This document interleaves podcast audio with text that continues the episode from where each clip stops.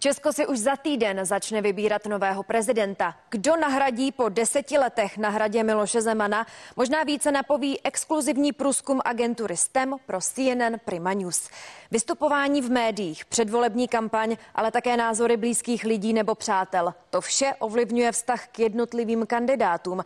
Výzkumníci se zaměřili na změnu vztahu k prezidentským kandidátům na základě dojmů z poslední doby. V době na začátku ledna vypadaly výsledky takto. Velmi nebo poměrně se zlepšil vztah k Andreji Babišovi pro 19% lidí. U Petra Pavla to bylo v součtu 24% Žádnou změnu ve vztahu k Andreji Babišovi nepocítilo 60%, k Petru Pavlovi pak 54% lidí. Spíš nebo velmi se zhoršil vztah k Andreji Babišovi pro 22% lidí a stejný výsledek zaznamenal i Petr Pavel. A jak vypadaly výsledky dotazování po prvním kole voleb, tedy ve dnech 16. až 18. ledna? Zlepšení vztahu k Andreji Babišovi vyjádřilo 15% dotazovaných. Velmi nebo poměrně lepší vztah k Petru Pavlovi mělo 29 53% lidí k Andreji Babišovi nezměnilo svůj vztah a podobně na tom byl i Petr Pavel s 50%. Zhoršení vztahu k Andreji Babišovi v dotazování projevilo 32%, k Petru Pavlovi to bylo 21% lidí. Viděli jste čerstvá a exkluzivní data agentury STEM, nující aktuální nálady občanů směrem k prezidentským volbám a ve studiu už je se mnou komentátor Bohumil Pečínka. Přeji vám dobrý den. Dobrý den. Začneme tím prvním zajímavým údajem, který souvisí s vrcholící volební kampaní, která je agresivnější a agresivnější především ze strany Andreje Babiše. Zatímco na začátku ledna mělo podle průzkumu STEMu 21% lidí pocit, že se Andrej Babiš v jejich očích zhoršil o 14 dní později, tedy po televizních debatách a ostré kampani Andreje Babiše proti Petru Pavlovi, mělo tento pocit už 32% lidí. Znamená to, že tedy dle vnímání vnímání lidí ty drsné útoky Andreje Babiše nefungují? Eh, víte, mně se tyhle ty eh, průzkumy a to, jak je to naformulované, zdají docela bezcené, protože eh, jestli je ten voličský svět, jak to vidíme, rozpůlen a 31% kriticky hodnotí Andreje Babiše, tak to zřejmě budou podporovatele generála Pavla. Takže já bych tomu nedával takovou váhu. Já chápu, že tyhle ty věci televize a média musí mít rozdělena eh, nebo podložena tak trochu vědecky, ale to, kde se dnes rozhoduje, eh, jsou náměstí hlavně středně a velkých měst. A jestli se Andrej Babišovi eh, nepodaří dostat na ta náměstí poměrnou část to, to má, co má generál Pavel, tak v těch volbách neuspěje, protože i když udělá sebeagresivnější billboard, sebeagresivnější heslo, prohlášení, eh, cokoliv a eh, sejde se mu jako v Liberci 30-40 eh, lidí a Naopak v Ostravě obr, zaplněné Masarykové náměstí nejvíc lidí od revoluce v listopadu 89, tak ten nepoměr bude tak velký, že ho to bude stále víc a víc Andreje Babiše handicapovat v očích. A vlastně on měl připravenou nějakou volební kampaň a ta plná náměstí mu tu volební kampaň eh, vlastně mažou, neutralizují, protože ukazují tu podporu v úplně jiném světle, protože eh, ta náměstí dávají podporu jeho protikandidátovi a on jakoby žádnou podporu neměl, což není pravda, protože jeho voliči se mm, vyjadřují, eh, organizují, vystupují jinak, ale úplně to maže jakoby tu volební kampaň. A e, kdyby e, generál Pavel e, nebo jeho tým tohle to pochopil, tak jednu, dvě maximálně udělá volební duely a jde jenom na ty náměstí. Od rána do večera dělá náměstí, protože tam vzniká nějaký jako zajímavý moment, který známe z amerických prezidentských voleb, že prostě říká se tomu, že ten kandidát je na vlně. Tohle generál Pavel v tom před tím prvním kolem a v celé té volební kampani neměl. A najednou tam vzniká něco jako e, fenomén. Jo? Nebo ale to není podstatné, že já si to myslím. Podstatné hmm. je, že eh, tím, že ti voliči vstanou a jdou na ta náměstí mrznout, tak, eh, tak si to uvědomí a tak, tak, tak to demonstrují tady tohleto. Vzniká prostě nový fenomén, z generála Pavla vzniká ikona a eh, Andrej Babiš tomu nemůže sebelepšími billboardy a hesly a strašením vzdorovat. On musí jít taky na ty náměstí a ukázat, že je schopen tam dotáhnout ty svoje voliče. Já vám děkuji za odpověď. K nám se už po Skypeu připojila analytička Lenka Zlámalová. Já vás zdravím a Zeptám se i vás, ráda bych zopakovala tento údaj, ten souvisí s vrcholící volební kampaní. Um, zatímco na začátku ledna mělo podle průzkumu agentury STEM pocit 21% lidí, že se Andrej Babiš v jejich očích zhoršil o 14 dní později, tedy po televizních debatách a ostré kampani Babiše proti Pavlovi mělo tento pocit už 32% lidí. Jak to působí na vás, tento obrat? Já jsem, já bych, ehm, já jsem poslouchala, co teď říkal Bohumil Pečinka a úplně bych s ním souhlasila.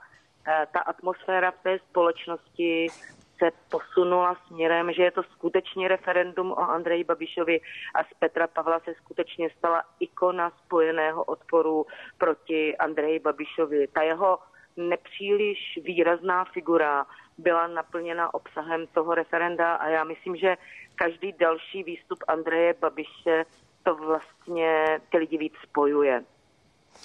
Um, možná se ještě opřu o to, co říkal tedy pan Pečinka. Um, billboardy jsou věc, kterou mohou lidé vidět po celé republice, ale ten omezený čas, který ti kandidáti mají, ano.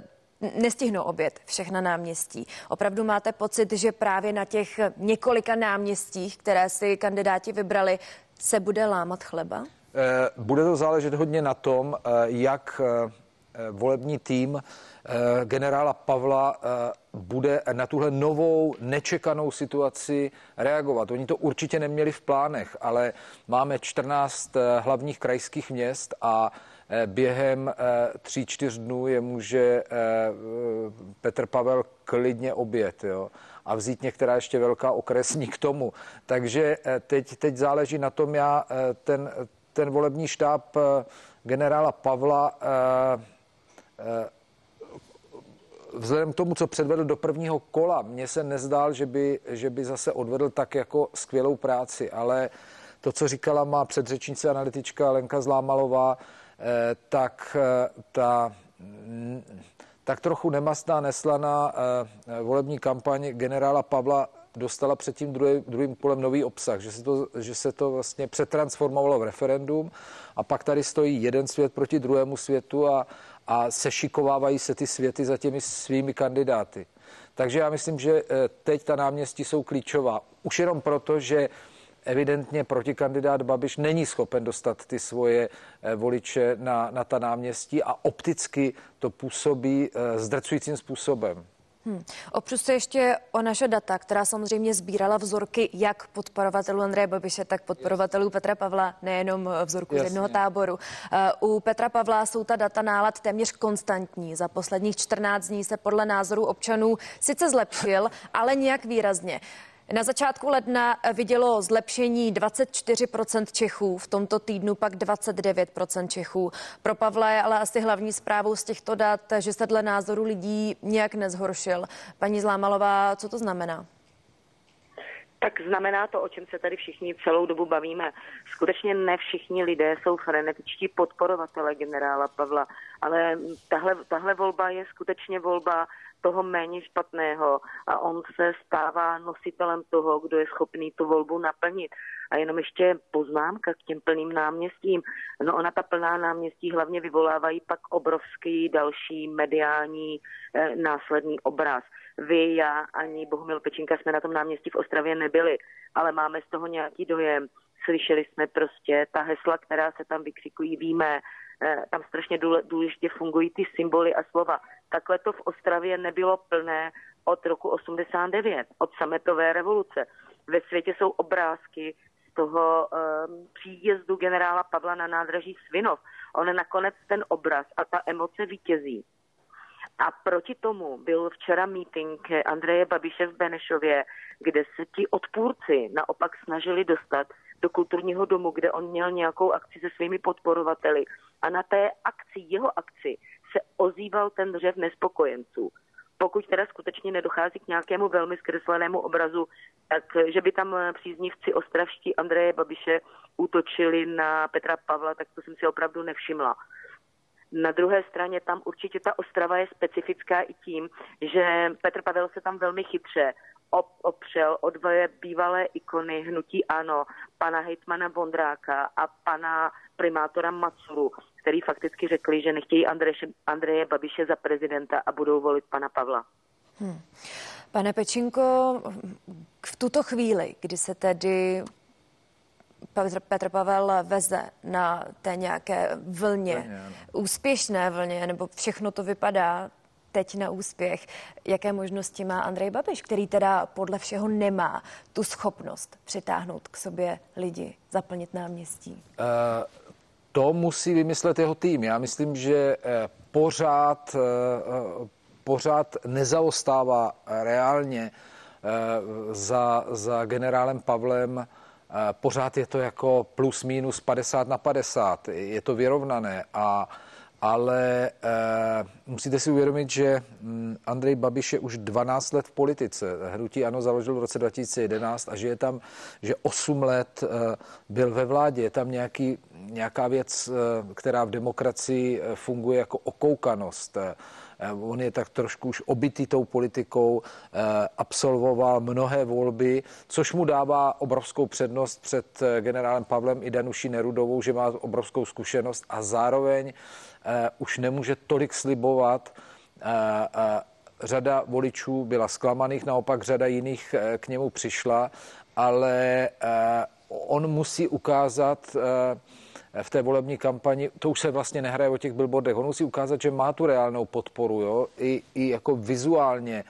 Eh, než jsme sem šli, tak jsem viděl, že dnes má meeting v Děčíně, což je jedna z jeho absolutně hlavních bašt. Hmm. Eh, to město má kolem 50 eh, tisíc obyvatel, takže kdyby dostal na to náměstí 5-7 tisíc obyvatel, tak by to byl jako úspěch. Takže uvidíme. Rozhodně v, před v tom prvním kole se nejvíc eh, oproti situaci před pěti lety v prvním kole zvedla účast eh, volební, třeba na Tachovsku, Sokolovsku a dalších o 10% a to bylo eh, v jeho volebních baštách a lze jako důvodně dovozovat, že i z toho volebního jeho výsledku, že v jeho volebních baštách jako nadproporčně se zvedla volební účast. Takže Otázka je, eh, jestli ještě eh, je schopen vůbec vyvolat takový entuziasmus po těch 12 letech politice u těch svých voličů. Uvidíme třeba dnes v tom Děčíně. Uvidíme, my máme na místě našeho redaktora, který nám to zprostředkuje, eh, zatím tedy z Liberce už za malý okamžik. Paní Zlámalová, pan Pečinka říkal, že to tady teď bude záležet na týmu Andreje Babiše a tým Andreje Babiše je velmi schopný. Co od něj očekáváte v tuto chvíli? Tak já si myslím, že už je trochu mýtus, že tým Andreje Babiše je schopný. Ty klíčoví lidé ten tým už opustili. Dneska tu kampaň v skutečnosti vede pravá ruka Andreje Babiše, paní Tinde Barta, která by se měla stát i kancléřkou, pokud by se eh, pan Babiš dostal na Pražský hrad a z té kampaně je teda spíš vidět chyba za chybou. Ta Andrej Babiš se teď stále jenom omlouvá, že udělal chyby, ty chyby tam byly reálné. Já si myslím, že to hodně přehnal. A že na řadu těch lidí, to tvrdé jádro Babišovců je extrémně lojální. Na druhé straně celé, celý, jak Bohumil Pečinka říká, že je Česko rozdělené, tak on ale na něnou není schopný integrovat ten celý opoziční svět. Do toho světa například patřily ty zbytky po sociální demokracii. Včera se velmi výrazně vyjádřil předseda sociální demokracie pan Šmarda, který podpořil generála Pavla až takovým jako, mm, řekla bych, velmi, velmi Eh, způsobem, kdy mu až lichotil. Takže se konec konců SPD se také odmítla k Andreji Babišovi přihlásit. A teď je otázka samozřejmě proč. Tomio Okamura z pravidla nenasedá do poraženeckých vagónů a na druhé straně samozřejmě nechce, aby jeho voliči se v prezidentských volbách přesvědčili, že Andrej Babiš pro ně může být lepší volba než samotný Tomio Okamura. Čili on ten druhý svět neumí integrovat a ten odpor proti němu, to, co jede dva roky, on to ví, že je takováhle situace, zůstává zjevný. On samozřejmě nastupuje ke zcela bizarním eh, prvkům v kampani. Já myslím, že diváci si všimli příběhu Pražské jezulátko. Andrej Babiš si teď hraje nad takovým ezoterický způsobem podivně věřícího člověka, který mixuje nějaké prvky víry a nějakého eza, což samozřejmě v mm, zemi, kde, která nemá až tak eh, silnou část obyvatelstva, která má reálné vyznání, ale spousta lidí vám odpoví v těch průzkumech, že v něco věří, že co si je, něčemu věřit musí, tak samozřejmě on jede i tady na tuhle linku, ale já si myslím, že skutečně mm, vlastně není moc, čím by to zlomil. Na druhé straně eh, černé labutě nedádálých událostí pořád létají. Máme před sebou ještě týden té kampaně a mm, samozřejmě Andrej Babiš se neštítí ničeho, to je třeba říct. Takže stále musíme počítat s tím, že se objeví nějaké hodně dehonestační dokumenty, hodně dehonestační věci. Andrej Babiš mm, je schopný hrát to, že s tím nemá vůbec nic společného. I ve chvíli, kdybyste ho jako lupiče přistihli v bance s tím pytlem peněz on by vám říkal, že to vykradl někdo jiný a on volal policii. Hmm. Já vám prozatím děkuji za vaše odpovědi. Jak už jsem zmiňovala, kandidáty na prezidenta Andreje Babiše a Petra Pavla i dnes sledují během kampaně naše reportéři. Do Liberce společně s expremiérem a Babišem vyrazil Jan Krejza, v Ostravě pak s Petrem Pavlem Šimon Pilek. Honzo, začnu u tebe. Andrej Babiš už do Liberce dorazil. Co se zatím během jeho mítinku stalo? Krásné dopoledne z Liberce, tak my jsme vlastně čekali půl hodinu na Andreje Babiše, protože on měl spožení, měl původně sem přijít o půl deváté, nakonec přišel eh, až po deváté eh, hodině. A samozřejmě, eh, jak už to bylo včera v Benešově, tak i zde v Liberci na něj čekali odpůrci, kteří už jasně na, dali jasně najevo, že dají svůj hlas eh, Petru Pavlovi. Ale samozřejmě zde čekali i podporovatelé, kteří se kolem eh, Andreje Babiše schrnuli a vlastně čekali na jeho podpis, na fotku a Andrej Babiš jim taky eh, dával tu smlouvu, kterou dává občanům. Andrej Babiš v tuto chvíli před malinkou chvílí, před tím samotným živým vstupem odešel a už se tady v podstatě ten prostor před nádražím vyklidil. On bude v tom programu pokračovat ještě v centru eh, Liberce, pak se přesune do Jablonce na Nisou, tam ho podpoří i jeho žena Monika a samozřejmě bude ten, budeme ten celý den a celý program Andreje Babiše tady eh, na severu Čech eh, ve městech pod ještě sledovat. Jen doplním, že v obou městech, jak v Liberci, tak v Jablonci nad Nisou Andrej Babiš v prvním kole prezidentských voleb prohrál s generálem Pavlem a to v Liberci o 10%, v Jablonci nad Nisou pak o 6%. A my teď míříme do Ostravy, tam je Šimon Pilek. Šimone, zdravím tě. Jaké jsou dnešní plány Petra Pavla? Dobré ráno nebo dopoledne, chcete-li, tak Petr Pavel si dnes přivstal, už v 7 hodin vyrazil do ulic eh, Ostravy. Eh, teď už je ale na návštěvě, přišel pozdravit zaměstnance Vítkovických železáren, právě tady se teď v tuhle chvíli nacházíme. Eh, ta jeho zdravice, nebo to jeho setkání by mělo trvat zhruba do čtvrt na jedenáct, kdy by měl následovat krátký mediální briefing právě pro média a následně potom Petr Pavel tu svou návštěvu Moravskosleského kraje e, ukončí. Nevyrazí ale rovnou směr Praha, zastaví se ještě také v Brně.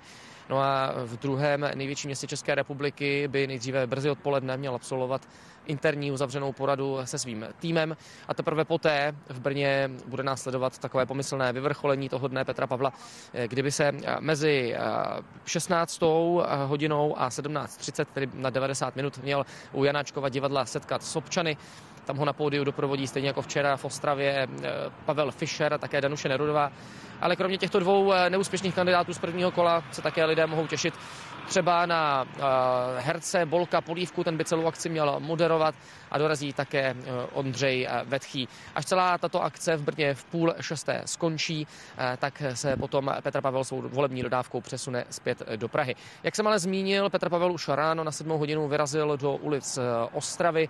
My jsme samozřejmě mu byli už od rána v patách. Tohle jsou jeho slova, které ráno pronesl.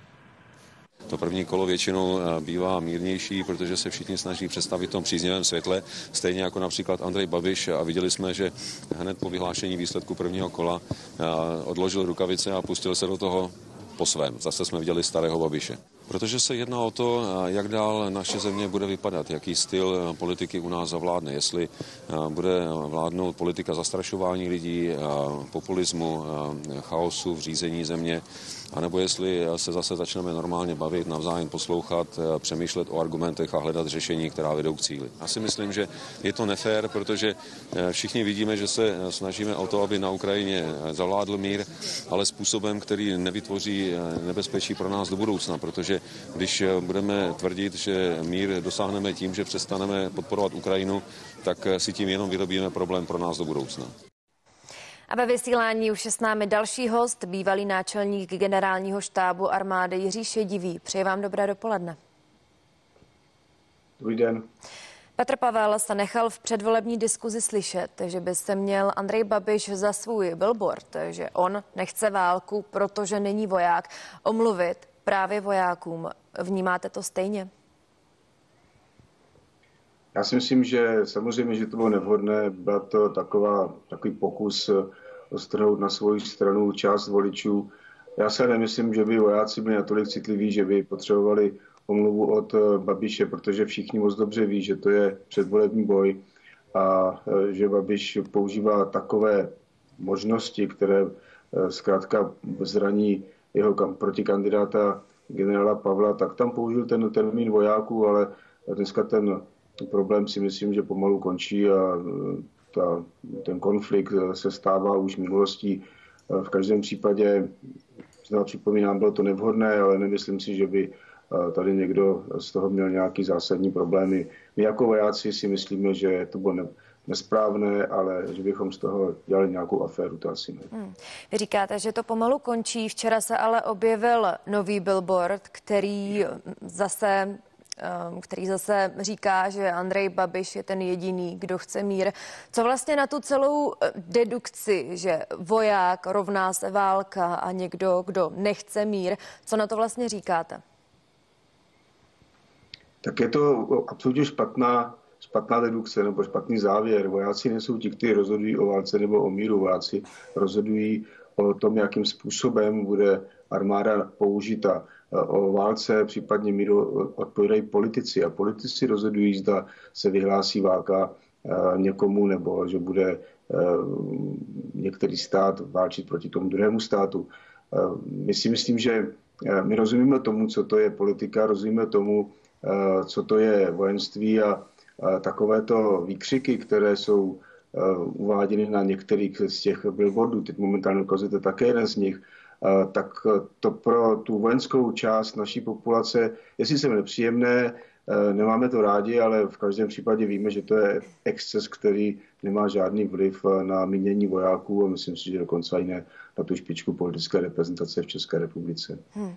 Ke komunistické minulosti Pavla, za kterou se, jak sám zdůrazňuje, už několikrát omluvil. Vy jste byl také ve straně, zvolil jste podobnou cestu jako generál Pavel a komunistickou minulost má taky i Pavlův protikandidát Andrej Babiš. Jak hodnotíte, jak se k tomu oba kandidáti postavili?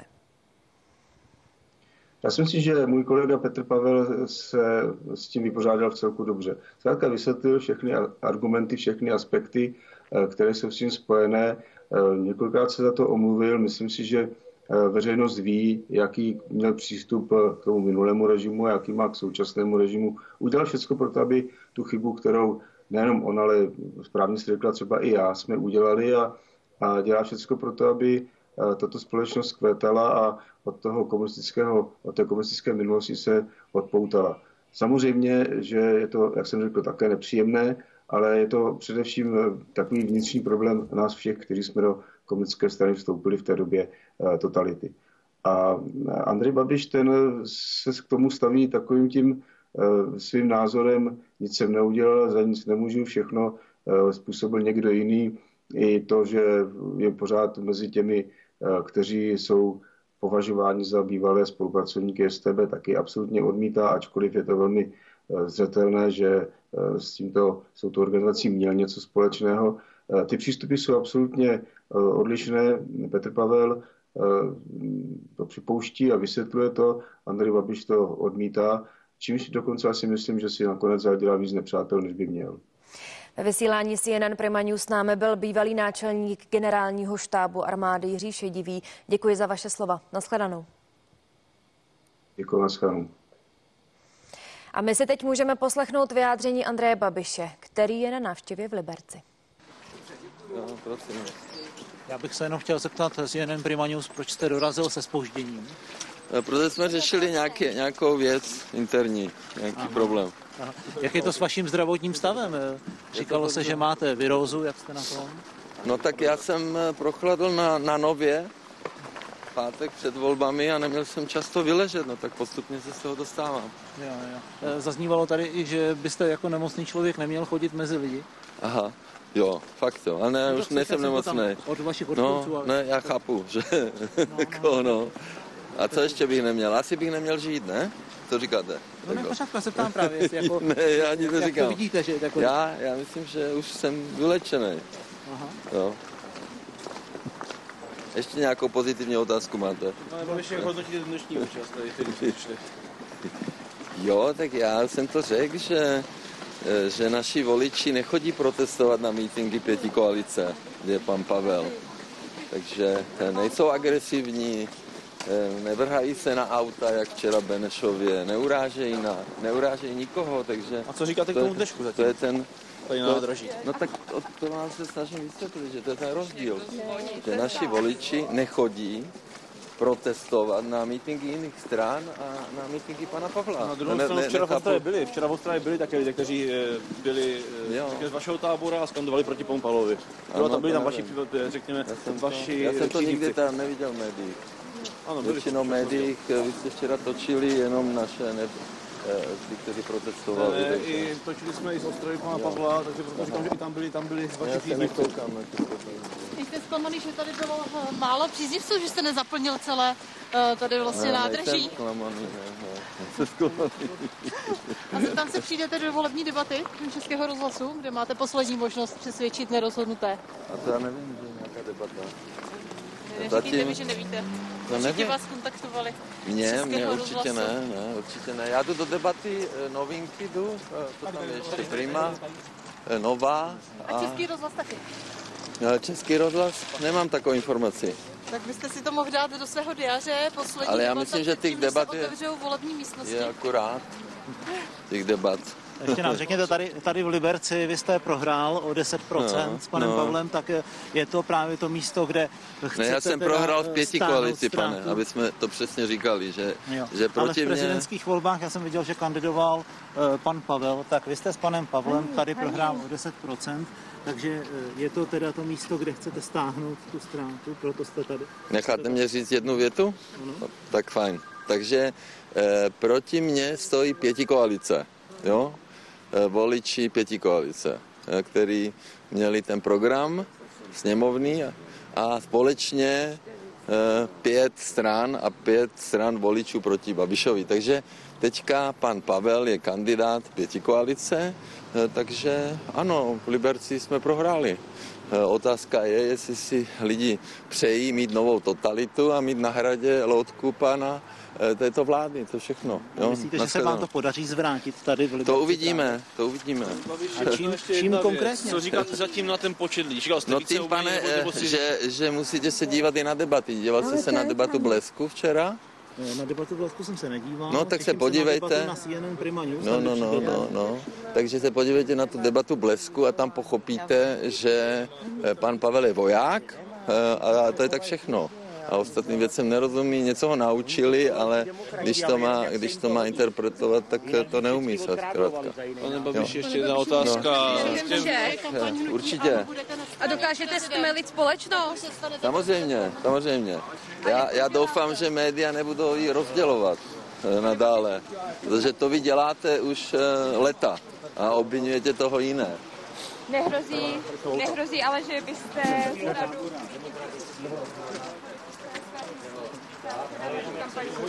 Už to přešlo. Jak teda chcete být prezident, kampaň financuje ano, a jste zakladatelem Agrofertu a máte svém svěřenském fondu, tak nemůže Agrofert vaše osobní vazby na tom, na tom, já tomu rozumím.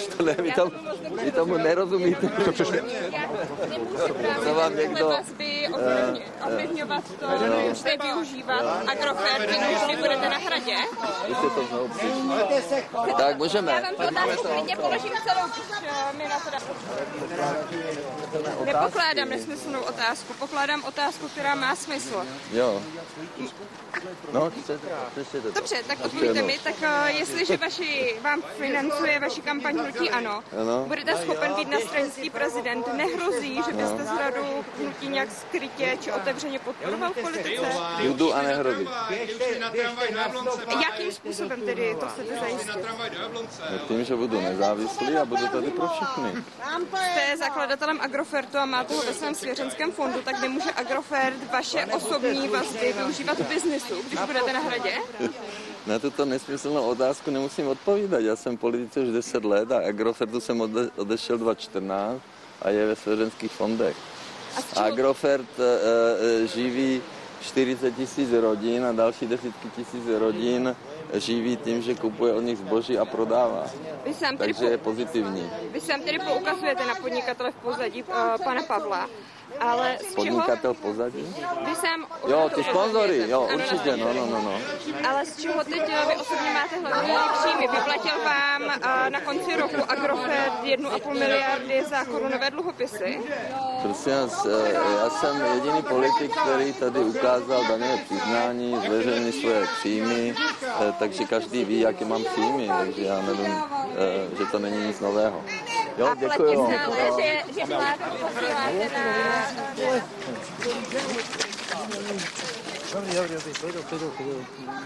Všechny příjmy jsem poslal na nadaci. 40 milionů těch peněz. A kdybych byl na hradě, tak bych všechny příjmy posílal zase na charitu. A v tom případě je, dá se říct, že tedy žijete z peněz Agrofertu, nebo z čeho máte teda příjmy? No z úspor, ne? Z čeho mám příjmy? Tak můžete odpovědět. No však já zveřejňuji majetkové přiznání, ne? Nebo máte pocit, že, že, že jako má, potřebuji nějaké příjmy? Já si myslím, že jsem si v minulosti vydělal dost, takže já mám příjem poslance, který posílám samoživitelkám. A můžu foto, pane Zkuste se Babiši? zeptat pana Pavla, Babiši. čeho žije od roku 2018. Jaký má? Pokládáme se ho otázky ptala? oběma kandidátům. Jo, a mě by to, a mě by to zajímalo. A pane Babiši, Můžu- můžu reagovat, že foto? inflace Můžu nejvíce foto? vaše Jo, firmy. můžu foto s váma? No, určitě. No, tak, sír. Díky moc. Tak, Pane Babiši, jo. co říkáte, pane Babiši? A ve studiu se mnou zůstává komentátor Bohumil Pečenka, připojil se k nám také komentátor Miroslav Korecký a po telefonu s námi stále je analytička Lenka Zlámalová. Já vás všechny vítám, někoho znovu, někoho poprvé. Pane Korecký, začnu u vás. Teď jsme tady poslouchali eh, Andreje Babiše, který by měl být údajně nemocný, ironie, úsečné odpovědi. Eh, Jak na vás jeho výkon působil? Byl fit? Taky vidět, že Andrej Babiš je v méně výhodné pozici než, než Petr Pavel před tím druhým kolem. On je ten, který ztrácí, který musí dohánět, který musí se snažit o agresivní kampaň a tou kampaní nějakým způsobem jednak vyburcovat svoje voliče, jednak možná eh, trochu odradit voliče svého konkurenta, aby přišli k tomu druhému kolu a to se samozřejmě asi podepisuje na jeho, na jeho kondici. Eh, To, že eh, jakoby voliči té druhé strany Petra Pavla, čili takový ti liberální městští voliči, pravicovější, eh, jsou, tradičně aktivnější, čili u, pana Pavla jsou to ta zaplněná náměstí, eh, u Andreje Babiše jsou to často proti eh, nějaké akce negativního typu, tedy jakoby dávání mu najevo, že si lidé nepřejí jeho prezidentství. To je věc, která je tady známá, ale léta. Viděli jsme to v případě Miloše Zemana jeho konkurentů, kdy eh, stej- stejně se odehrávaly eh, akce protestní proti Miloši Zemanovi, třeba Karla Schwarzenberga nebo i eh, Jiřího Drahoše, to byly naopak velmi, velmi akce podpůrné jeho, jeho podporovatelů, ale viděli jsme nakonec ten výsledek byl zcela opačný, takže myslím, že tohle úplně ne- nevypovídá o tom, eh, čeho se můžeme dočkat příští pátek a sobotu. Hmm. Pane Pečinko, když jste poslouchal pana Andreje Babiše, eh, je to podle vás eh, potenciální budoucí prezident, který bude stmelovat lidi? No, my jsme se kdysi dali politologovi Stanislavu Balíkovi otázku, co by mělo být, jaké heslo v erbu českého prezidenta, které by ho nějak charakterizovalo. A on řekl dvě slova, reprezentovat a sjednocovat. A řekl, že to prostě vychází z těch ústavních pravomocí a z toho, jak má být správně vedena ta prezidentská funkce. No a na to si musí každý divák odpovědět, jestli takhle stranicky vyhraněný politik, který už 12 let působí na té politické scéně, může reprezentovat celou společnost a sjednocovat tu rozdělenou společnost. Já si myslím, že ne, ale na to si musí každý odpovědět sám. Hmm. Paní Zlámalová, kdo v tuto chvíli určuje tu agendu? Kdo podle vás ovládá mediální prostor? Tak ono není tajemstvím, že mediální prostor ovládá samozřejmě pan Pavel, protože ta média, jako všichni si o sobě můžeme říkat, jak jsme strašně nestraní, ale kdybyste uspořádala teďka volby v pražských redakcích, tak vyhraje Petr Pavel s takovou převahou, která možná bude větší než u těch studentských voleb, kterých by měl včera 86%. A samozřejmě to podvědomí, jak o tom přemýšlíte, i když se snažíte být co nejvíc profesionální, tak vás jako ovlivňuje. Není to nic překvapivého, protože ta média dokonce a třeba pan Korecký teďka řekne něco jiného, ale dokonce médií se svěřenského fondu Andreje Babiše, které podle mého názoru nepodporují Andreje Babiše v téhle kampani. Především server iDnes, který je až velmi kritický v řadě ohledů. A já si každý den tam dívám na ankety čtenářů iDnesu, kolik by koho volilo. Pan generál Pavel tam má mnohem více, než mu vychází v průzkumech, ze kterých má vyhrát to druhé kolo. A to není, že by tam někdo zmanipuloval nějakých pár hlasů, nějaký jeho gerilový tým. Tam jsou třeba kliky 80, 100 tisíc lidí už dneska. Je to jako velmi zajímavé. V zásadě nenajdete, když to řeknu takhle, pro babišovské médium. Některá se to snaží hrát víceméně neutrálně, ale nakonec z toho nějaká emoce vychází. Hmm. Konec konců, na to, pardon, ještě poslední věc, na té vaší reportáži z Liberce bylo vidět, jak neurvalý je Andrej Babiš na novináře. A to se samozřejmě propisuje do jejich vnímání téhle osoby. Rozumím. Andrej Babiš teď často zmiňuje, že v tuto chvíli komunikace stojí na souboji Praha versus zbytek země, ale to se Petr Pavel snaží vyvracet. Pane Korecký, jak to podle vás v tuto chvíli opravdu je?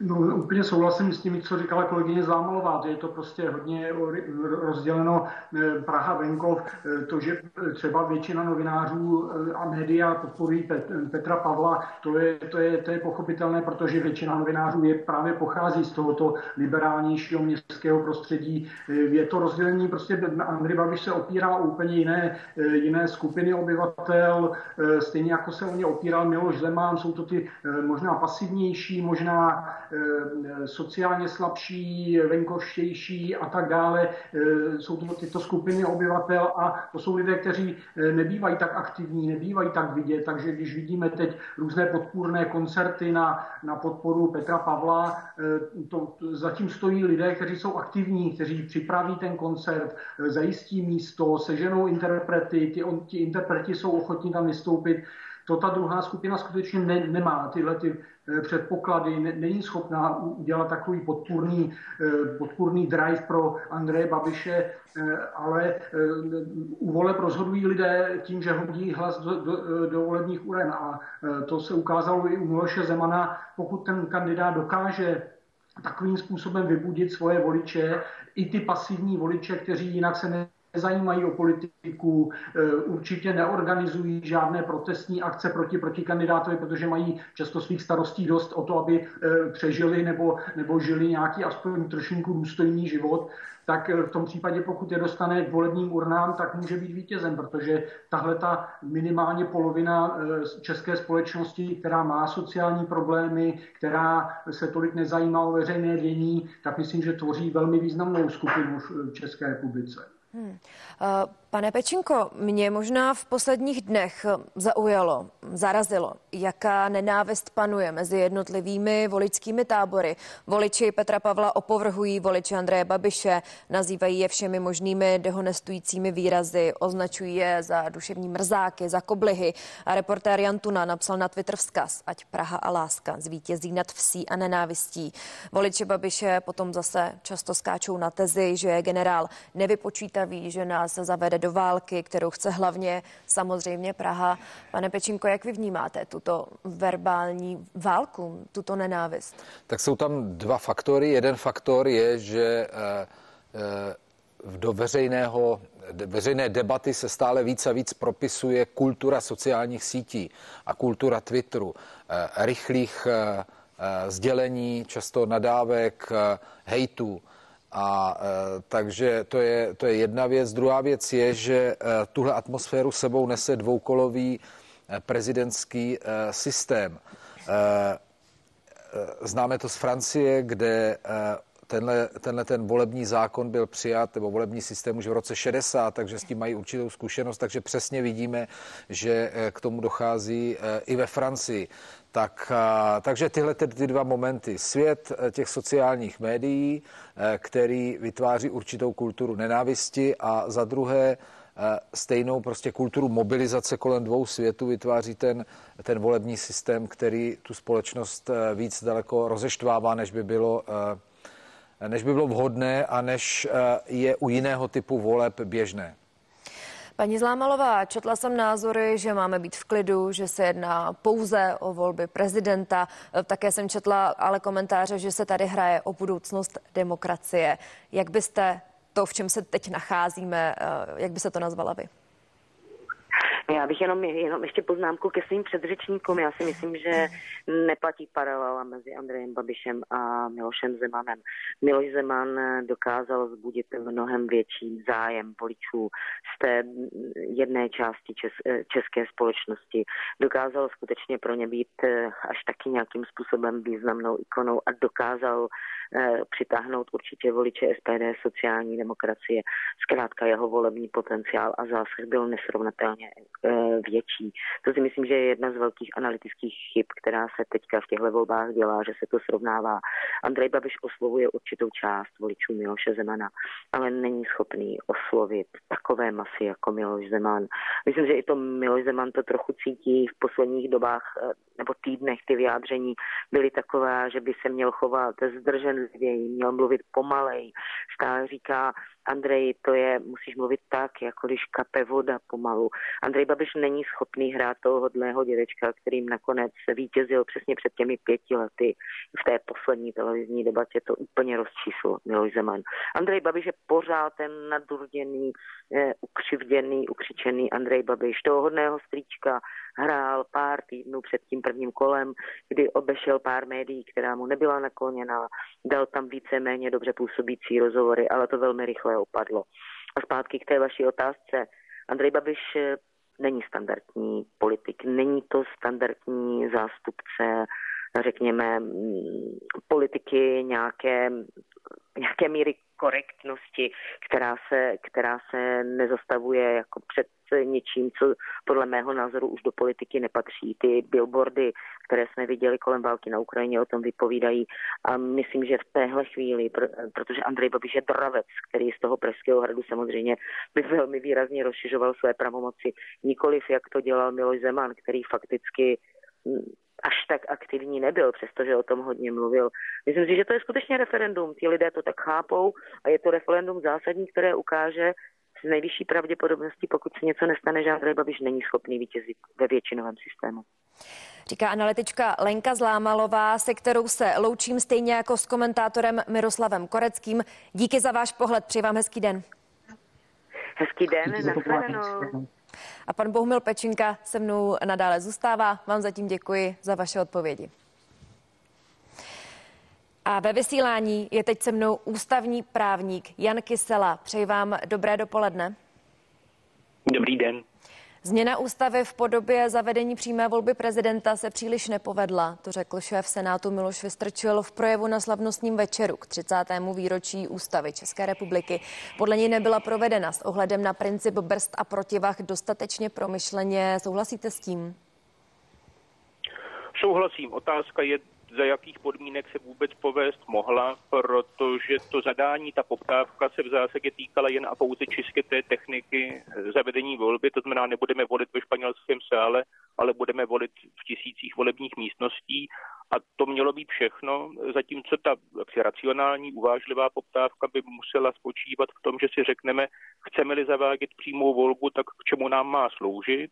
A pokud nám má sloužit k nějaké systémové změně způsobu vládnutí v České republice, třeba v nějakém tom smyslu, že se chceme posunout k poloprezidentskému modelu ala Francie, tak potom na to jednak musí navázat nějaké kroky ústavní, ale aby to mohlo fungovat jako ve Francii, tak toho nedocílíte pouze kroky ústavními, ale muselo by se v podstatě nastavit nebo změnit nastavení stranického systému, protože v těch prezidentských volbách ve Francii jde o to, kdo má vládnout, ale on může vládnout tehdy, když má v parlamentu většinu a k takovým změnám je samozřejmě dost těžké přistoupit jenom tím, že změníte nějaký ústavní parametr.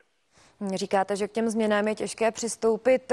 Jak by to tedy mohlo vypadat? Jak by se to dalo provést, pokud by se přistoupilo k nějakým změnám v? ústavě?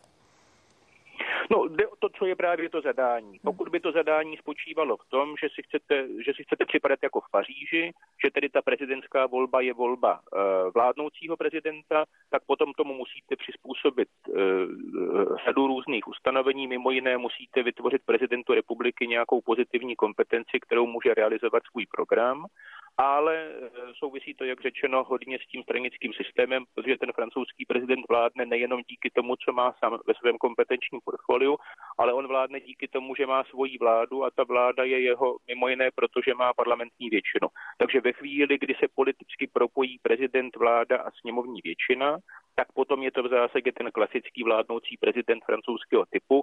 Ve chvíli, kdy došlo k tomu stavu kohabitace, to znamená prezident reprezentoval jinou barvu než vláda a sněmovní většina, tak potom to fungovalo, fungovalo obtížněji. Takže to je jedna cesta. Ta druhá cesta, o které nejspíše mluvil pan předseda Vystrčil, ta byla méně ambiciozní. V zásadě nikdo nechce měnit způsob vlády, všichni jsou spokojeni s tou parlamentní formou vlády, ale mnozí chtěli do té parlamentní vlády zanést ten cizorodý prvek přímé volby. No a v takovém případě uvažujete o jiném typu ústavní změn, ne k posílení prezidenta republiky, ale buď k omezení prezidenta republiky, anebo k vytvoření nějakých mechanismů, které toho prezidenta republiky udrží na úzdě. Ale my jsme udělali to, že tu dosavadní úzdu, kterou jsme měli, což byla senátní žaloba na prezidenta republiky pro velezradu, jsme modifikovali nešťastným způsobem, že jsme sice rozšířili možnost, že prezidenta republiky nemusíte žalovat jenom za velezradu, ale za hrubé porušení ústavního pořádku, ale místo, aby tím žalobcem byla, řekněme, třeba jenom třetina senátorů, tak nejenom, že těch senátorů musí být tři pětiny, ale ještě k tomu třeba souhlasu tří pětin poslanců. A ve chvíli, kdy vytvoříte takhle rigidní proceduru, tak je velmi nepravděpodobné, že se vám toho prezidenta republiky podaří zažalovat, on to ví.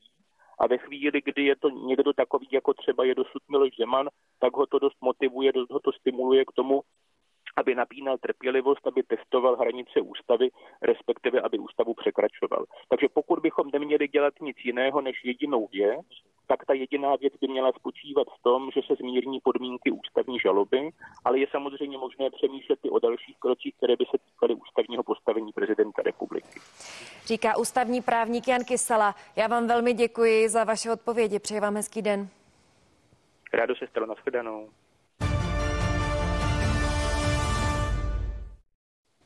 A teď zpátky k exkluzivnímu průzkumu agentury STEM pro CNN Prima News. Na úvod dnešního speciálu jste slyšeli základní údaje, podrobnosti a další rozšíření dodají můj kolega Petr Suchoň a analytik STEMu Martin Kratochvíl.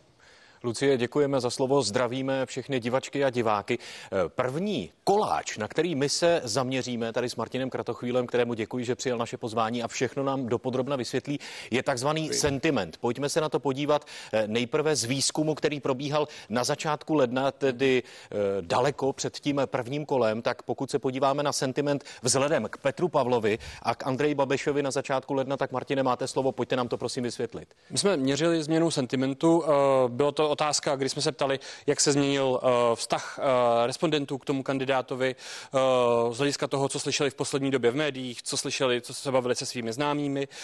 A když se na to podíváme na začátku ledna, to znamená zhruba 10 dní do toho prvního kola, no. tak ty poměry, jak u Petra Pavla, tak u Andreje Babiše těch přechodů, to znamená ta zelená se 14. Uh, žlutou a oranžová se 14. červenou, je to ten byly zhruba jedno jedné. Pozitivná. Mm-hmm. U Petra Pavla je to nějakých 24%, u Andreje Babiše nějakých 19.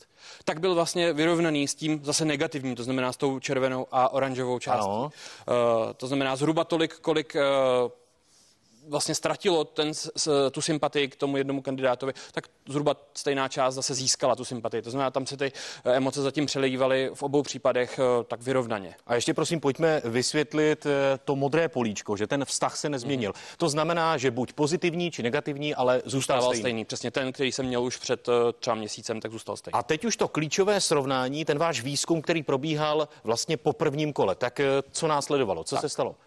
To zase máme čísla ze začátku začátku tohoto týdne, je to zhruba 10 dní dovoleb a pár dní, jenom kousek potom, co běželo to, ta, začala běžet kampaň e, druhého kola. A tady je vidět, že ty poměry už se změnily. U Andreje Babiše významně v jeho neprospěch získává mnohem víc těch negativních sentimentů než těch pozitivních, když to u Petra Pavla zůstal ten poměr vyrovnaný mírně v jeho prospěch. Já to půjdu zdůraznit, velmi se zhoršil ten sentiment u Andreje Babiše u 22%, mírně se zhoršil u 10, tím pádem to máme nějakých 32%, zatímco u Petra Pavla nějakých 21 a o čem jste mluvil, tak to je to zlepšení sentimentu, zatímco u Petra Pavla je to 31, u Andreje Babiše je to 15% A teď pojďme prosím po jádru pudla. Co se tedy přihodilo? Jak to čteme, je hmm. to, že uh, ta, obě ty kampaně začaly poměrně tvrdě, uh, začaly rychle. A my tam zachytáváme asi hlavně především ten začátek uh, kampaně Andreje Babiše, který začal už v neděli, uh, v podstatě někdo by řekl už v sobotu tím projevem uh, po skončení uh, voleb. Uh, a zatím za, tu, uh, za ten výkon té kampaně, za tu agresivitu získává spíše negativní sentimenty než ty pozitivní. To znamená, uh, za mě je to něco, že ten úvodní gambit v té uh, partii do těch uh, příštích, do toho příštího kola uh, Andrej Babišovi prozatím nevychází. Já děkuji prozatím pro tuto chvíli panu Kratochvílovi za jeho komentář k, exkluzi, ex, k exkluzivnímu průzkumu agentury STEM pro CNN Prima News. Předáváme slovo. Pánové, já vám velmi děkuji za představení tohoto průzkumu. Se mnou ve studiu zůstává komentátor Bohumil Pečinka. Připojil se k nám také do studia komentátor Petr Kolář a ještě zdravíme také Dalibora Balšinka. Přeji vám dobrý den. Dobrý den. Dobrý den a děkuji za pozvání. Pane Koláři, začnu u vás. My jsme tedy teď sledovali, jak se změnil pohled voličů na uh, ty naše dva kandidáty před prvním kolem a po druhém kole. Uh, co na to říkáte? Nevím, při veškerém respektu uh, k tomu průzkumu já při obecně při těch prezidentských volbách na průzkumy až tak nedávám. Tam je zjevné, že to bylo měřeno těsně po tom finále, kdy Andrej Babiš předvedl tu svoji tiskovou konferenci po vyhlášení výsledků, která byla opravdu jako špatná a byla nepovedlo se mu to, bylo to jako špatně zvolený celý všechno špatně. A, a, a je jasný, že na to ty lidi reagovali, jestli byl ten eh, průzkum bezprostředně. A je faktem eh, také to, že eh, těch 12 dní mezi prvním a druhým kolem je strašně dlouhá doba. Ono se to zdá, že to je pár dní, ale vlastně z těch minulých prezidentských voleb, přímých voleb prezidenta si pamatuju, že tam se to jako všechno přetáčí, točí a vemte si, že před prvním kolem Eh, Danuše Nerudová z favoritky eh, pro postup do prvního kola eh, spadla za nějaký 4-5 dní a najednou prostě byla pokládána za lůzra, tak proto tomu nepřikládám až takový význam. Na druhé straně ukazuje to asi, že Andrej Babiš opravdu nezvládl tiskovou konferenci po prvním kole. A když jste, pane Koláři, řekl, že na té tiskové konferenci bylo všechno špatně, um, objevovaly se názory, že Andrej Babiš volí taktiku Miloše Zemana, kterému tedy ostřejší rétorika vůči jeho soupeřům vyšla hned dvakrát. Co tedy udělal, co tedy bylo všechno, to všechno špatně?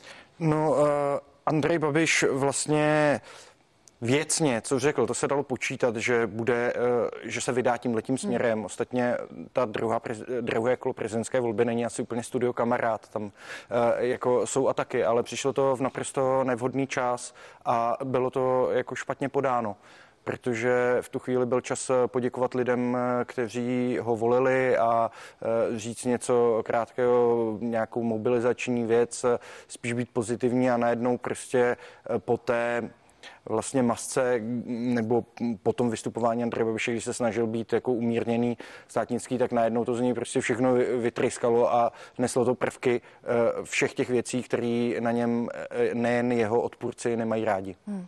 Pane Balšínku, eh, souhlasíte s tím, když tedy přihlédneme i k našemu průzkumu, ten zlom nastal hned v sobotu odpoledne na tiskové konference Andreje Babiše? Ano, souhlasím. Myslím, že ten způsob, jaký zvolil Andrej Babiš, byl mimořádně agresivní. Sice uh, u něj to není nic překvapivého, ale byl až příliš moc ostrý a po té tiskové konferenci v pondělí se hned objevily ty další, eh, ty billboardy, které vyvolaly velmi negativní reakci. Ty billboardy jsou v jednoduché estetice, byly hodně podobné těm plagátům, které používá SPD, byly hodně podobné svou estetikou tomu, co používal Miloš Zeman před pěti lety před tím, eh, před tím druhým kolem. A je vidět, že během těch dvou dní, pondělí, úterý, středa, Andrej Babiš postupně zmírňoval, uh, zmírňoval dokonce měnil i, i ten slogan, ty billboard, ten slogan, co byl na tom billboardu, ty billboardy už vyměnil, takže je zřejmé, že i jeho tým si uvědomil, že s tou agresivitou a útočností to Andrej Babiš eh, přehnal, ubral, ale projevilo se to v tom sentimentu. Já jsem taky skeptický obecně k průzkumům, ale tentokrát se ukazuje, že jak STEM, tak i PSOS je poměrně přesný a myslím, že vyjadřuje skutečně ty nálady z těch prvních dnů, kdy to pro lidi nebylo moc, eh, pro populaci veřejnost nebylo to moc jako přijatelné. A může to být nakonec jedna z těch jako zásadních chyb, eh, která se projeví na celkovém výsledku, byť je od počátku jasné, že eh, pokus o ty paralely s tou volbou před pěti lety trochu kulhají, především z toho důvodu, že Babiš Andrej Babiš má od počátku je mnohem víc nepřijatelný než Miloš Zeman. To je absolutně nesrovnatelná ta nepřijatelnost Andreje Babiše. Andrej Babiš není typickým kandidátem eh, na prezidenta. Takže tak, jak třeba se nevyplnily předpoklady toho, kdo bude tím Janem Fischerem, který hodně vyskočí a vypadne. Chvilku se o tom mluvilo, že by to mohl být jako Petr Pavel, tak se to nakonec ukázalo jako liché a srovnávání to s tím obdobím před pěti lety je, myslím, fakt složité, především proto, že to postavení Andreje Babiše je úplně jiné, než měl postavení Miloš Zeman před pěti lety. A zároveň je taky vidět, a kolegyně Zlámalová o tom mluvila, protože eh, my se tím docela v echu zabýváme, je taky významný, eh, významná změna v chování médií, které si udržují mnohem menší odstup, mm, než tomu bylo před pěti lety a otevřeně sympatizují, eh, eh, sympatizují s, s Petrem Pavlem. Dá se to i vysvětlit, proč, jako to není, to není, eh, to není jako žádná, mm, žádná složitá chemie, prostě Andrej Babiš spoustu novinářů jako odradil, tak to jsou třeba dost klíčové momenty, které se projeví a které se pravděpodobně vůbec nezmění a projeví se u toho druhého kola.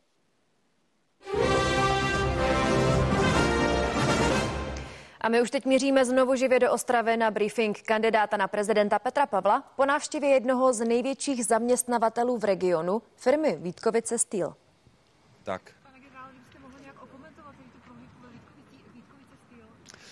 Pro mě to nebyla zdaleka první návštěva, já jsem tady byl vícekrát naposledy.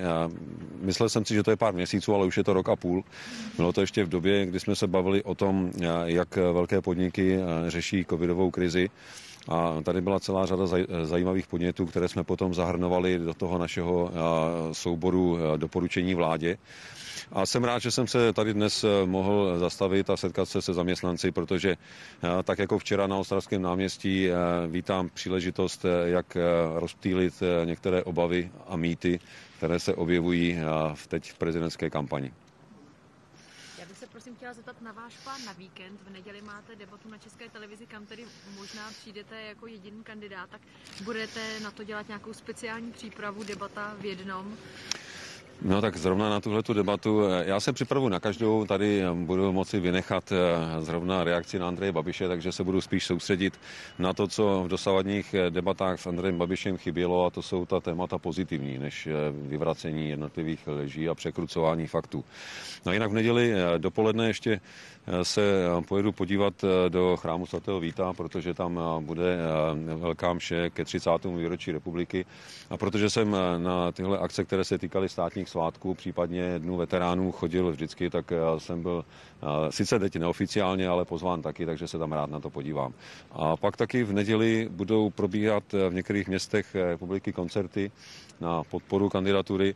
Já se bohužel asi nestihnu zúčastnit celého koncertu, který bude v Lucerně, protože koliduje s termínem debaty v české televizi, ale pokud to zvládnu, tak se přijedu podívat aspoň na ten závěr koncertu.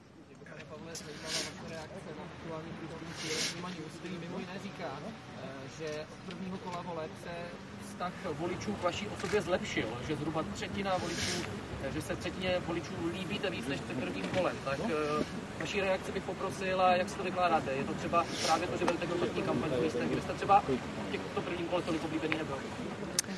Je to hezké, já si myslím ano, že to bude tím, že mi prezident pochválil knír a samozřejmě slovo prezidenta má dosah, takže oceňuju, že to ocenili i občané.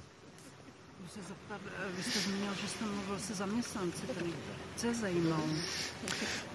Zajímaly e, názory na právě e, krizi na Ukrajině, způsob řešení krize, dopady na ně, protože mnoho surovin, se kterými tady pracují a vlastně jsou zdrojem jejich práce, tak pochází z Ruska a zatím výjimka na dodávky suroviny z Ruska platí ještě dva roky a oni mají logicky obavu o tom, co bude dál. Tak se taky ptali na moje hodnocení působení vlády ve vztahu k opatřením pro zmírnění dopadů krize. Dostal jsem mi otázku, kterou bych možná nečekal, a sice jak hodnotím působení Aleše Michla ve vedení Centrální národní banky, ale myslím, že ty dotazy byly velice praktické, pragmatické a, a bylo vidět, že se lidé zajímají o to, co se děje kolem. Zajímalo by mě ty výjezdy do regionu Ústí, Ostrava, Brno, jakým způsobem jste vybírali ty regiony? Bylo to především eh, spíš na základě eh, koordinace s našimi krajskými podporovateli eh, a kde se nám podařilo se domluvit na takhle, nebo v takhle krátkém časovém horizontu. Ale pak jsou to také regiony, ve kterých jsou větší problémy než v těch jiných a mě samozřejmě zajímá, jak se na to teď lidi dívají, protože já jsem byl v těchto regionech mnohokrát v průběhu posledních třech let No a teď eh, jsme eh, ve vrcholící prezidentské kampani, ve které se bohužel objevuje řada eh, podpásových úderů a argumentů, které lidi vnímají s obavou. No já bych na to rád reagoval, protože bych nerad, aby nabili dojmu, že to, co slyší, je všechno pravda. A co vás překvapilo? Asi účast a atmosféra včera na Masarykově náměstí, protože to bylo něco, co jsem opravdu nečekal jste teď návštěvu Vítko, vy jste ukončil tu návštěvu Ostravy, čeká vás Brno, tak abyste ji celou zhodnotil a co vás čeká v Brně, co od něj očekáváte? Já to vnímám eh, jako návštěvu, která mi dodala zase obrovskou energii, když teda to množství lidí eh, mě občas, občas eh, až uvedlo do rozpaku, ale na druhou stranu to vnímám jako obrovskou podporu a výraz toho, že Ostrava rozhodně není regionem, který by se nestaral o to, co se děje, nebo že by byl regionem, který je jednoznačně na straně, řekněme, mých oponentů výjezdu do regionu k vašemu transparentnímu účtu. Eh, vy jste se rozhodl vrátit 1 milion korun panu Moravcovi, půl milionu korun panu Borkovcovi. Tak by mě zajímal důvod a máte tam eh, tuším něco okolo 13 milionů. Tak jestli budete peníze případně vracet ještě dalším lidem? No, ono je to ze zákona. Ze zákona peníze můžete, eh, ty, které jsou nad limit 10 milionů, tak je můžete buď to vrátit, anebo dát na dobročinné účely. A my těm dárcům, kteří teď chtěli přispět většími částkami, tak jsme ty peníze vrátili, protože uh, už je na kampaň potřebovat nebudeme. A ty, které tam už jsou, tak buď to nabídneme zpátky těm donorům, anebo s jejich souhlasem je dáme na ty dobročinné účely. A co zbytek těch peněz, které ještě máte do toho limitu 10 milionů korun, na co je využijete? Je to především reklama. Především reklama a potom samozřejmě taky eh, platy členů týmu. Vás podpořil Moravskoslezský hejtman Ivo Vondrák a uh, primátor Ostravy Matura z ANO. Měl jste chvíli se s nimi potkat? Mluvili jste spolu? Setkal jsem se eh, s primátorem Macurou, moc si toho cením, protože my jsme se potkali v minulosti už několikrát. Eh, Já si vážím jeho postojů, které se eh, nikdy nedržely jednoznačně v limitech jeho strany nebo hnutí. On byl vždycky člověkem, který mluvil sám za sebe a podle toho, co považoval za správné. To, jak se rozhodli, samozřejmě já si to vážím, protože si dovedu představit, že uvnitř hnutí ano, to asi vyžadovalo odvahu se postavit proti hlavnímu proudu. K tomu setkání došlo teď během těch dvou dnů Ostravě. Ano, potkali jsme se teď, ano. Vy jste se včera večer potkal s mladými voliči, tak eh, by mě zajímalo, jestli máte aspoň hrubou představu, třeba kolik jste za tu dobu vytočil piv. No, já jsem jich zas tak moc nestihl vytočit, protože eh, bylo tolik lidí, kteří se chtěli eh, vyfotit, kteří si chtěli potřepat rukou, kteří chtěli prohodit pár slov, že jsem natočil asi tři piva a víc jsem nestihl. A, a, a sám jsem nestihl vypít ani jedno. Takže vás zdržovali od práce. Nezdržovali mě od práce. a Já myslím, že to, eh, co jsme tam nakonec dělali, bylo mnohem důležitější, důležitější určitě pro ně. Teda. Já bych se ještě zeptal, prezident Zeman eh, žádal premiéra podpis která by znemožňovala tedy případné trestní stíhání ve dvou kauzách ohledně skartace, ohledně Vrběti. Co vy na to říkáte, jak se prezident Zeman chová v těchto případech? No, asi možná použiju silné slovo, ale já to považuji za nehoráznost, protože potom, kdy udělil milost Miloši Balákovi, což bylo univerzálně kritizováno jako překročení všech hranic slušnosti, tak požádat premiéra o abolici v případě, kdy došlo naprosto jednoznačně k porušení pravidel a možná i zákona, to prostě by prezident dělat neměl, protože tím dává příklad všem ostatním, že ta pravidla tady skutečně platí jenom pro někoho. Skartace utajovaných dokumentů mimo daná pravidla je porušení všech pravidel. V normálním systému se za to bere bezpečnostní prověrka. A samozřejmě pak ještě z toho taky vyplývá postih. Takže dořešit tento případ a přijmout jasná, jasná opatření, včetně případných trestů, je na místě. Jinak si předplácíme to, že se bude podobně postupovat i v jiných případech. Děkujem. Děkuji taky. Naschledanou. Tolik briefing Petra Pavla v Ostravě. Pane Pečínko, jak na vás jeho odpovědi působily? Protože my tu spolu sedíme už nějakou dobu, tak jsme spolu sledovali i tiskový briefing, nebo on to vlastně nebyl tiskový briefing, ale sledovali jsme odpovědi Andreje Babiše. Pokud byste to mohl porovnat a možná ještě znovu zdůrazním, že tady tam jeden podstatný rozdíl je, toto vystoupení před novináři bylo plánované. To, co jsme viděli, tak je ilustrací toho, že eh, generál Pavel je na vlně, jo? Že, že cítí podporu, eh, že cítí to, co možná necítil v celou dobu té prezidentské kampaně, eh, že má za sebou prostě silné řady svých podporovatelů a den ode dne se to zvětšuje minimálně opticky na náměstích těch měst, je uvolněný, mluví s vtipem, takže myslím, že se hodně liší, že, že si hodně, že platí to, co řekla kolegyně Zlámalová, která tady mluvila, že ten druhý voličský svět si ho našel jako svého reprezentanta a bere ho v tom nevyhlášeném referendu o Andreji Babišovi jako prostě svého zástupce. A a proto mu dává takovou podporu a je vidět, že ho to hodně nabíjí. Čili, hmm. čili kdybych mohl jenom takhle opticky uh, reflektovat, co se, co se dělo, jak bych řekla si tohle. Hmm. Pane Koláři, uh, zazněla tam i zmínka o tom, že Petr Pavel se představí v České televizi jako jediný kandidát. My už tedy příští středu budeme mít kandidáty oba, nicméně mě zajímá, měla by se konat tato vlastně diskuze jednoho muže na České televizi? No, tak eh, Česká televize pozvala oba, Andrej Babiš rozhodl nepřijít, eh, Petr Pavel nejprve řekl, že nepůjde taky, hmm. protože tam nebude mluvit sám, pak eh, si vyhodnotil, že to je velkorysý prostor, kdy bude sám, nebude mít žádného oponenta, může tam vykládat, co chce, vybral, zvolil si to. Uvidíme, jaký to bude mít efekt, eh, ale nevidím v tom nic proti ničemu. Mm-hmm. Pane Balšínku, když se vrátím k tomu tiskovému briefingu, eh, co vy na něj říkáte? Souhlasíte s panem Pečinkou, že Petr Pavel je v tuto chvíli na vlně? Jednoznačně, eh, co je taky zřejmé v, po tom prvním kole, že Petr Pavel chyby nedělá. Dobře zvolili ty mítingy v Ústí a v Ostravě, tedy že to nejsou, ty metro, že to nejsou metropole jako, jako, jako Brno nebo Praha. A Andrej Babiš zatím nic nepředvedl, modlí se k jezulátku, to je asi jediný, co mu jako zbývá. A Petr, eh, Petr Pavel eh, získává i psychickou podporu, toho musí nepochybně nabíjet jako psychicky Eh, z toho je plynoucí, eh, z toho je plynoucí ta pohoda, která z něj vyzařuje a eh, opravdu si nedovedu představit, že by se to nějak mohlo dramaticky v tom druhém kole změnit. Ty jasná data, celá přesvědčivá data, zaznělo to dokonce i u vás v sobotu na vysílání. Ten poměr je 58% ve prospěch Petra Pavla a 42% eh, ve prospěch, eh, ve prospěch Andreje Babiše podle STEMu v sobotu a myslím si, že ten poměr se teďka začíná prohlubovat.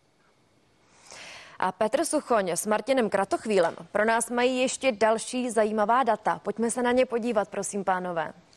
Opět děkujeme za slovo. Začínáme tím, kdy si voliči vybrali svého kandidáta. Podle vašeho výzkumu, pane Kratochvíle, jak to tedy bylo? Byli pevně rozhodnutí, anebo si vybírali opravdu na poslední chvíli, v posledních týdnech, dnech nebo dokonce hodinách? Můžeme říct, že eh, i z povahy těchto voleb, těch lidí, kteří se rozhodli až na poslední chvíli, bylo mimořádné množství. Tady vidíme eh, vlastně v poslední den voleb je to 12% eh, voličů, lidí, kteří přišli vůbec nakonec volit. V poslední týdnu dohromady skoro 40%. A když to rozšíříme až na poslední měsíc, kdy teprve zhruba měsíc před těmi volbami bylo jasné, kdo se jich vůbec zúčastní. Je to dohromady přes 60% těch, kteří... Zaznamenám. Jaká se velká část toho koláče. To o je. svém kandidátovi. Ale je to říct, specifikum prezidentské volby? Je to, řekněme, jednak specifikum prezidentské volby, kde se to zesiluje, umocňuje tím, že někteří ty kandidáti třeba rok předtím ještě nebyli vůbec známí, nebo i to složení není známé, kdežto u těch třeba sněmovních voleb často ta lojalita je vysoká ke konkrétní straně, eh, ale zároveň to je i nějaký vývoj v čase, kdy my vidíme, že ta nejistota, ta, ta volatilita voličská eh, roste a skutečně to, že eh, o tom rozhoduje ten čím dál tím dřívější čas před tou, nebo pozdější čas před tou volbou, je tady jasně uh, ukázáno v těch 40%, kteří vlastně až v posledním týdnu rozhodli. Možná i to může být nějaký uh, ukázka toho, když my vytvoříme model uh, 10 dní do voleb, tak jak, jak daleko ještě pořád je od výsledku samotných voleb. Já budu přemýšlet nahlas. V minulém vstupu jsme se bavili o sentimentu vzhledem ke kandidátům, tak když u toho sentimentu zůstaneme, mohli hrát roli v tom, jak se rozhodovali voliči vlastně i Vánoce, že si řada voličů řekla, hele, necháme to až po svátcích. Eh, do té doby nejdřív si užijeme pohádky, dárky, stromeček a pak pro nás začne existovat prezidentská volba. To se děje určitě u nějaké části. Jsou to hodně ti méně eh, o politiku se zajímající, obecně volnější nebo slabší příznivci jednotlivých kandidátů. Ti skutečně uh, ty Vánoce nechají doběhnout specificky právě v té prezidentské volbě, která se kolem toho uh, období koná a počkají s tím přemýšlením o politice až na leden. Pojďme na volební účast. Ta nakonec byla nějakých 68% z vaší pozice odborníka. Potěšila vás? Mě to potěšilo hlavně jako občana, jako mm-hmm. člověka, který žije tady v republice. Já si myslím, že čím vyšší účast, tím lépe. Opravdu mm-hmm. jako vnitřně, ať už ten výsledek jakýkoliv, tak pro mě ta vysoká účast znamená, že aspoň to minimum zájmu o věci veřejné roste. A teď k tomu, jak se občané České republiky rozhodovali, jestli k volbám přijdou či nepřijdou. E, my víme, že k volbám se rozhodlo nepřijít nějakých 2,5 milionu, 2 miliony 600 tisíc oprávněných voličů. Tak e, Jaké rozhodování eh, bylo v tomhle ohledu důležité, jestli k volbám občan vůbec půjde nebo nepůjde? Tady můžeme říct, že zase oproti tomu výběru kandidáta, o té účasti bylo jasno u mnoha lidí daleko dřív. Je to tak, že ta účast sama uh, patří třeba k tomu základnímu vlastně uvažování daného člověka o tom, jak, je, nebo neúčast, uh, o tom, jak vlastně k té uh, politice přistupuje. Někdo, kdo je zvyklý, disciplinovaný, chodit ke každým volbám, tak prostě ani o tom moc nepřemýšlí. To vidíme, že ty poměry těch, kteří byli rozhodnuti již velmi brzy o tom, jestli přijdou nebo nepřijdou, byly vysoko, vysoko nad uh, 70%. Mm-hmm. a v obou případech a můžeme říct, že nějakých, nebo na 70% a nějakých necelých 30% v obou případech, ať už těch účastníků konečných nebo neúčastníků, se rozhodovalo uh, měsíc nebo uh, později před volbami. Vidíme tady v den voleb opravdu to bylo, jak u těch voličů či nevoličů, uh, o tom, jak se ráno vyspí.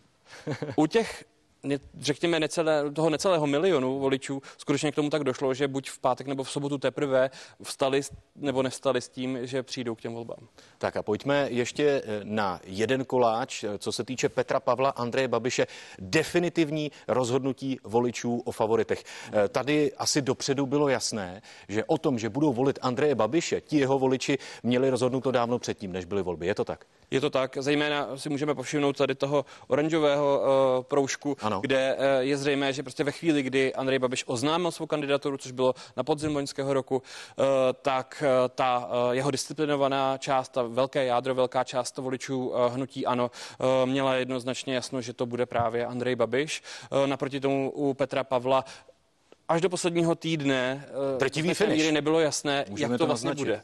40% voličů se vlastně pro Petra Pavla rozhodlo v posledním týdnu, eh, z toho 10% v den voleb. A i tohleto číslo je zajímavé, 27% v tom posledním měsíci, mm-hmm. takže na poslední chvíli, že budou volit Petra Pavla, eh, to bylo rozhodnutí u nějakých 67% voličů. Eh, je to číslo, které vás překvapilo, nebo když jste se voličů ptali, proč se rozhodli na poslední chvíli, tak to dávalo smysl?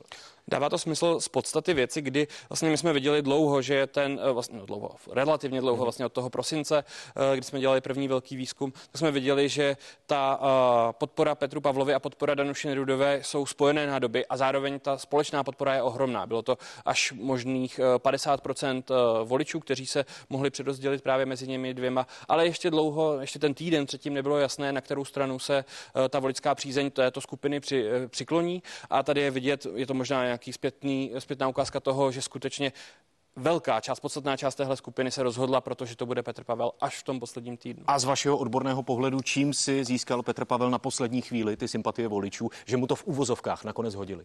Myslím si, že tam hráli roli jak na straně Petra Pavla, tak na straně Danuše Nerudové, kdy oni možná se čekalo, že Petr Pavel bude v debatách o něco slabší nebo bude tápat a na to se nestalo. Ti uh, kandidáti, kteří vystupovali v debatách, byli do značné míry srovnatelní a, a zároveň Danuše Nerudová neustále si táhla ještě pořád až do toho posledního týdne um, ten balvan um, toho, té kauzy na Mendelové univerzitě. To znamená, že uh, jak to, že vlastně jak to načasování obou těch uh, věcí, tak ty, to vystupování v kampani i v debatách hrálo nakonec ve prospěch Petra Pavla jako toho dominantního kandidáta na této straně. Pane Kratochvíle, děkujeme mu za váš výzkum pro CNN Prima News a děkujeme, že jste byl hostem v našem speciálním vysílání. No a my předáváme slovo. Za pozvání.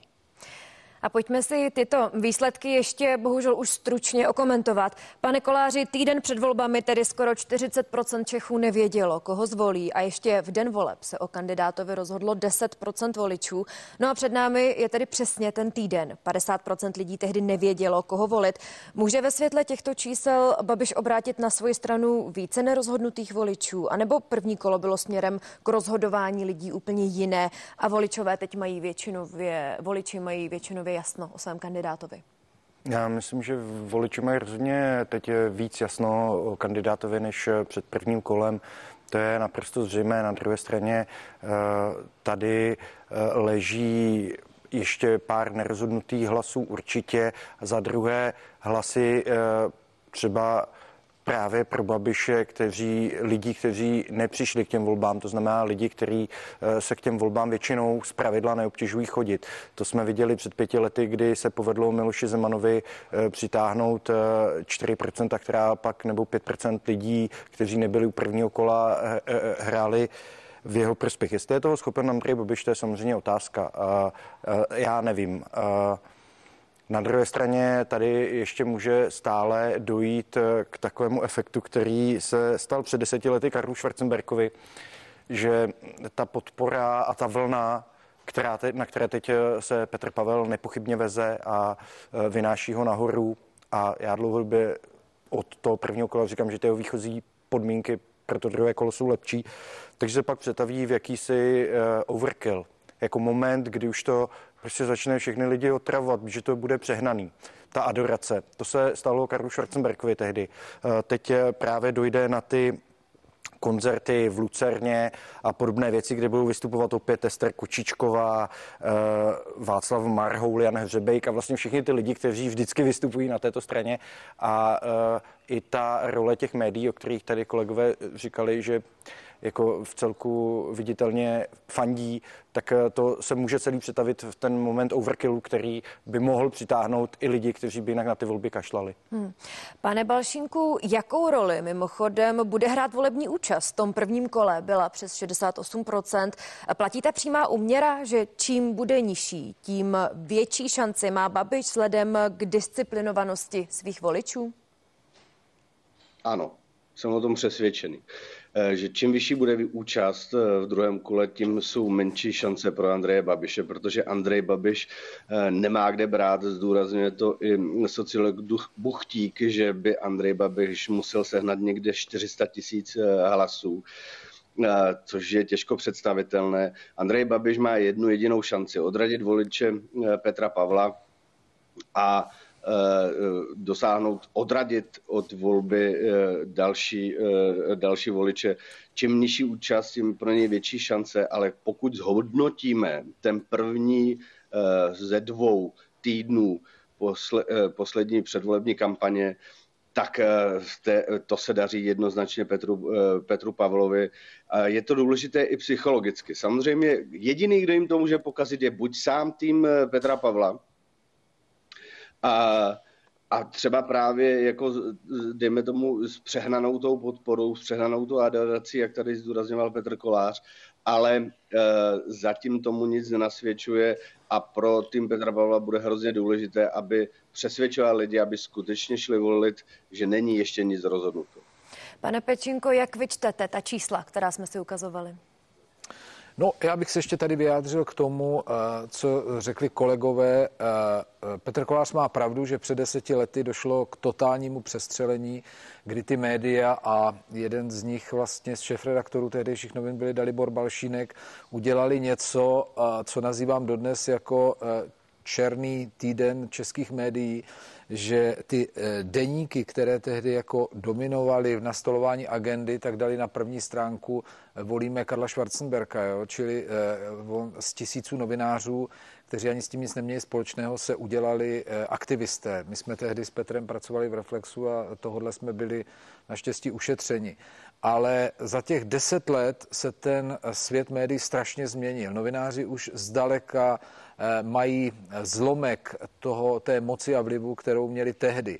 Eh, dnes se ten svět rozmělnil, fragmentoval do různých jako sociálních médií a podobně. Každá společenská vrstva dneska, názorová skupina, má eh, svůj vlastní kanál na YouTube nebo se združuje v bublinách na různých sociálních sítích, čili dopad médií je daleko menší, ale ale samozřejmě tohle, eh, tohle existuje, tahle ta obava, ale už je, říkám, výrazně menší, než kdy, kdy byla. Bohumil Pečinka, Petr Kolář a také Dalibor Balšínek byli mými hosty v závěru našeho speciálního vysílání. Já vám za to velmi děkuji. Díky za pozvání. Děkuji za pozvání, hezký den vám i divákům. Děkuji za pozvání, nashledanou. Pražský městský soud znovu projednával případ studenta, který v březnu zabil svého učitele mačetou. Mladíkovi hrozí až 20 leté vězení. Náš štáb byl v soudní síni a ve zprávách v 11 hodin přineseme další podrobnosti.